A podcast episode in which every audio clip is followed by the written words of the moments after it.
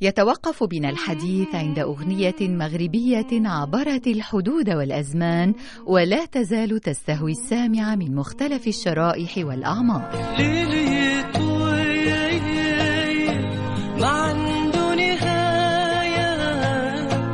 والشمع يقلي ولو نسمعي. هي ليلي طويل الأغنية التي شهرت يونس مغري في وقت قياسي وحصدت الكثير من الجوائز وعرفت به في بلده المغرب وبقية بلدان الوطن العربي، ونجحت في تجاوز حوض المتوسط لتصل إلى الضفة الأخرى وتلقى رواجا في فرنسا.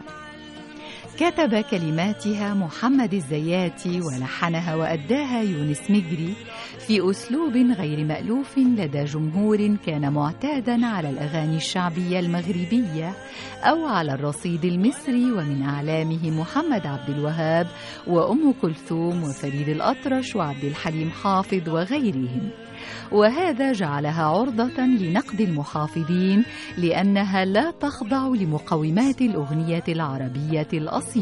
ودمعي سيل من شوقي وهوايا وقلبي علي في النشبور دوايا.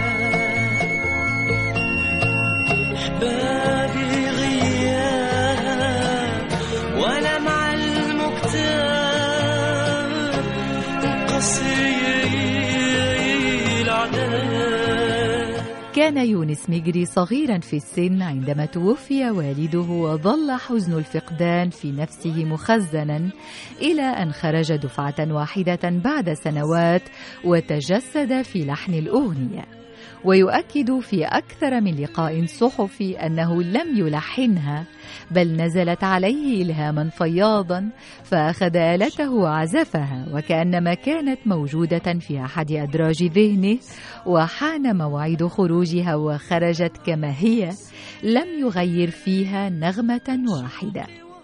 ثم التقى بالشاعر محمد الزياتي بعد ذلك وأسمعه اللحن فأعجب به كثيرا وعاد له في اليوم التالي بالنص الذي نعرفه ولم يغير فيه هو الآخر حرفا واحدا، وهكذا كان انسياب أغنية ليلي طويل مذهلا حتى لمن جادوا بها، وقد يكون ذلك أحد أهم أسرار نجاحها.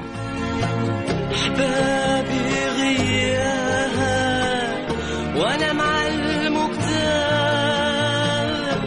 وقصير العذاب.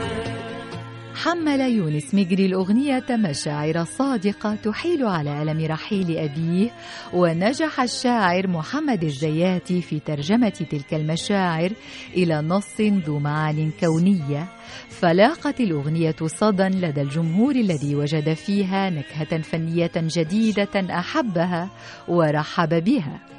من جهة أخرى شارك بها يونس مغري في مسابقة نظمتها الإذاعة الوطنية المغربية ودار التسجيل الفرنسية بوليدور، وحاز بها على الجائزة الأولى، وتمثلت الجائزة في تسجيلها في باريس، وهنا كانت المفاجأة السارة.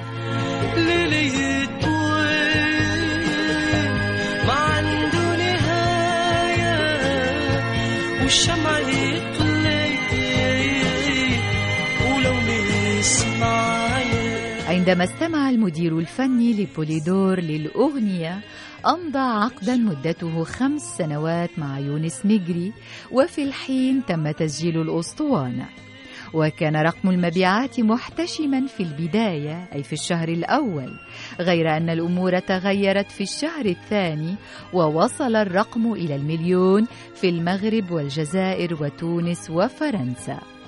لاقت أغنية ليلي طويل رواجا واسعا واستهوت الكثير من المغنين من مختلف الأجيال والبلدان، كما أنها تعرضت للقرصنة أكثر من مرة، وهي بعد حوالي أربعين سنة بعد ولادتها لا تزال تستهوي الأصوات الشابة.